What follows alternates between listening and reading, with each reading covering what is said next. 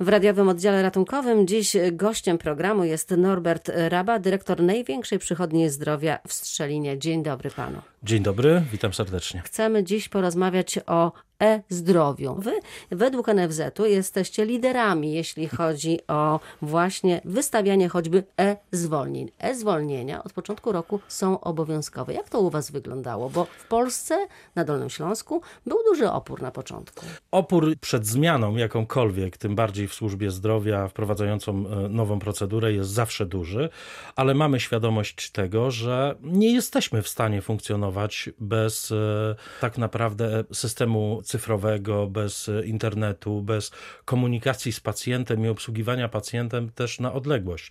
Współczesny świat stawia przed nami te wymagania i my rzeczywiście w zeszłym roku bardzo mocno się przygotowywaliśmy do tego i 1 stycznia e-zwolnienia weszły bez najmniejszego problemu i wszyscy lekarze byli przygotowani do tego, żeby je wystawiać. Ale wielu lekarzy na początku przynajmniej skarżyło się na to, że to długo trwa, że system się zawiesza. Początki bywają trudne. No jeżeli wszyscy lekarze, powiedzmy, tego samego dnia, 1 czy 2 stycznia, logowali się na tej platformie ZUS-owskiej, no to był problem. Natomiast dzień, dwa dni później, kiedy logowanie i praca normalnie w gabinetach lekarskich, wystawienie tych zwolnień była już bardzo płynna, nie było tutaj z tym najmniejszych problemów. Oczywiście zdarzają się jakieś pomyłki czy, czy rzeczy związane z tym, że to e-zwolnienie ma jakiś błąd, czy trzeba go poprawić, ale tym już nie zajmuje się pacjent, proszę zwrócić uwagę to ZUS zwraca się do lekarza, lekarz je poprawia i wszystko wtedy gra. Do tej pory było tak, że pacjent miał karteczkę L4 i biegał z tą karteczką, jak było coś nie tak, znowu do lekarza, żeby poprawił. Tego już nie ma. To jest wygoda dla pacjenta. Pacjent nie musi się martwić, czy zaniósł to do kadr, czy nie, czy to jest dobre, czy niedobre, czy jest dobrze wypisane, czy nie. W tej chwili drogą elektroniczną trafia to bezpośrednio do ZUS-u i sprawa jest zamknięta. Dla lekarza ile to czasu obsługa takiego e-zwolnienia? Tyle samo co wypisanie druku. Za chwilę kolejna zmiana. Od stycznia przyszłego roku będą obowiązywały już e-recepty. Tak. Wy już to robicie, chociaż Robimy nie musicie. To. Nie musimy, natomiast przygotowujemy się do tego. Nasi lekarze i z POZ-u, czyli podstawowej opieki zdrowotnej i specjaliści, bo nasi specjaliści również w ambulatoryjnej zaczęli funkcjonować na e-receptach, no wystawili tych recept 12 300. Biorąc pod uwagę fakt, bo trzeba tutaj rady słuchaczom powiedzieć, że jedna recepta to jest jeden lek, to jest bardzo istotne. W pakiecie może być 5 leków, no to jak policzyliśmy, pakiet jednej recepty wypisywanej, 5 leków, 12 tysięcy, podzieliliśmy to mniej więcej, to 4100 pacjentów obsłużyliśmy elektronicznie. No dobrze, ale to tylko można wystawiać pacjentom, którzy dobrze znają się na elektronicznych gadżetach na telefonie potrafią obsłużyć taką e, receptę, bo to trafia do telefonu pacjenta do telefonu albo na maila, albo może być normalny, klasyczny wydruk, bo mamy świadomość też tego, że no, osoby starsze niestety muszą dostać tą swoją karteczkę, co jest tak naprawdę nieszczęściem, a zaraz powiem dlaczego, i udać się do, w tradycyjny sposób do apteki. Natomiast proszę zwrócić uwagę, jedna recepta, jeden lek. Mogę ją zrealizować tu bądź też gdzieś indziej. Nie mam już skumulowanych leków na jednej recepcie i pani farmaceutka w aptece nie mówi, to mogę panu dać, ale tego już pan nie wykupi, bo ja zabiorę receptę. Co się pojawia jeszcze? Pojawia się to, że pani farmaceutka na przykład mówi, ale pan doktor czegoś nie dopisał. I wracamy, prawda? No przecież wracamy do rejestracji, potem do kolejki do lekarza, żeby on poprawił receptę, albo próbujemy gdzieś tam wejść bokiem, żeby tylko poprawić receptę. System elektroniczny eliminuje to, dlatego że recepta nie zostanie wygenerowana, jeżeli będzie posiadała błąd. Nie ma powrotów do lekarza z błędną receptą, co dla pacjenta jest bardzo istotne. Kolejna rzecz to jest taka, że część leków w ogóle jest wydawana za pośrednictwem tak naprawdę systemu elektronicznego, czyli mój pacjent który ma chorobę przewlekłą, ma swoje indywidualne konto, którzy biorą leki od wielu lat te same, więc oni wysyłają SMS-a do pana doktora w systemie, który my mamy, z zapotrzebowaniem na receptę i tego samego dnia na swojego smartfona otrzymują zwrotną receptę.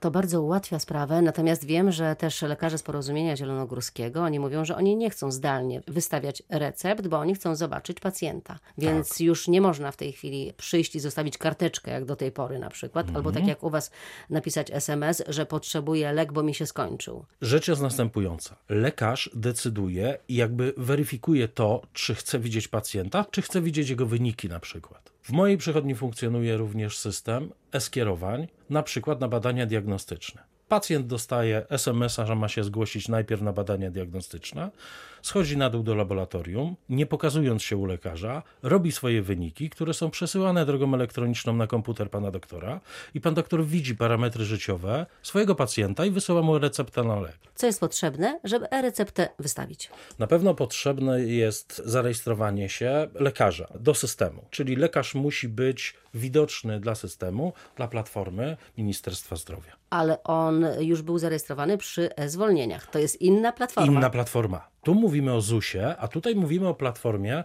Ministerstwa Zdrowia. Czyli dwa różne ministerstwa, dwie różne rzeczy. Czyli teraz znowu musi się tak zarejestrować. Jest. Najlepiej, gdyby posiadał indywidualne konto pacjenta. Ale to musi zrobić pacjent. Tak to musi zrobić pacjent. To jest problem i tak naprawdę myślę, że największy w całym tym systemie e skierowań czy recept będzie opór pacjenta do tego, żeby się zarejestrował i założył indywidualne konto pacjenta. Gdzie my się rejestrujemy? Gdzie zakładamy to konto? Wszędzie, przy każdym komputerze czy przy smartfonie. No, wchodzimy na odpowiednią stronę, to jest strona obywatel.gov.pl na przykład i tam możemy założyć indywidualne konto pacjenta.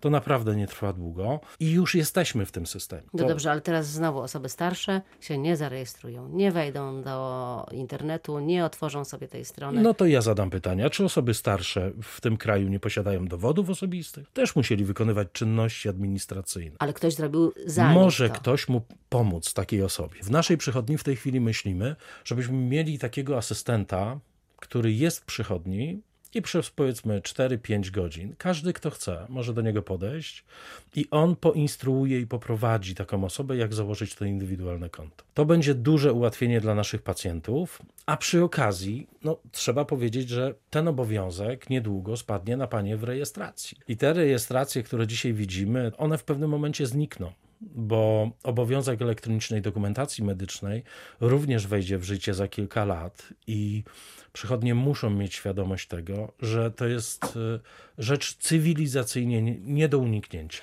Dobrze, mamy już zarejestrowanego lekarza i mamy już pacjenta, który ma swoje indywidualne konto. Zarejestrował tak. się także. Co dalej? Jeżeli mamy wszystko, to w mojej przychodni pacjent dostaje darmową aplikację na smartfona i tam ma dużo więcej opcji niż tylko e-receptę, ale normalnie na swojego smartfona SMS-em dostaje receptę czy drogą mailową. Przychodzi z telefonem do apteki, pani skanuje kod albo wpisuje odpowiedni czterocyfrowy kod, który dostaje SMS-em i wydaje lek. Pan ma tutaj w telefonie tak, tak e-receptę? Tak, ja mam swoją aplikację mojego lekarza prowadzącego. To jest kod, y, taki kwadracik QR, który znamy, albo kod, y, zwykły kod paskowy.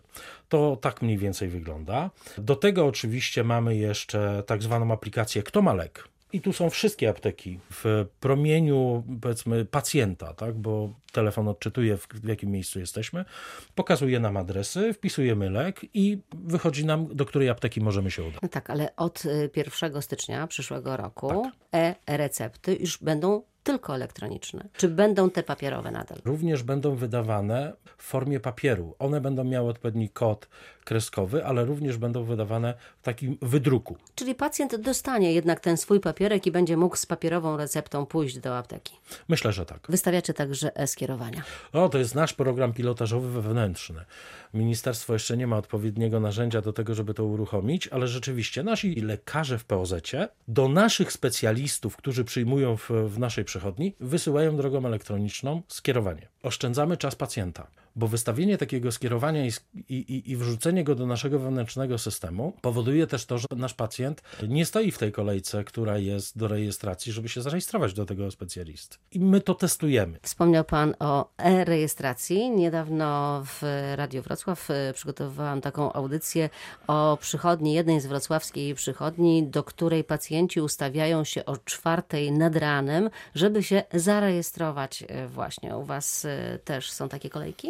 Nie, o czwartej nad ranem nie. Kolejki oczywiście są, bo jakby i system indywidualnych kont pacjenta, i naszych pacjentów, którzy są, to, to nie jest jeszcze gigantyczna skala. To jest tak naprawdę, myślę, w tej chwili około 1100 osób, które funkcjonują w tym systemie elektronicznym. Na ile w sumie? Na 8000. I jeżeli ktoś posiada naszą aplikację, jest naszym pacjentem POZ-u, to ma taką zakładkę: Twoje wizyty umów wizyta. Wyskakuje tak naprawdę termin najbliższej wizyty do lekarza POZ-u, bo mówimy tutaj w tej chwili o lekarze, lekarzu POZ-u.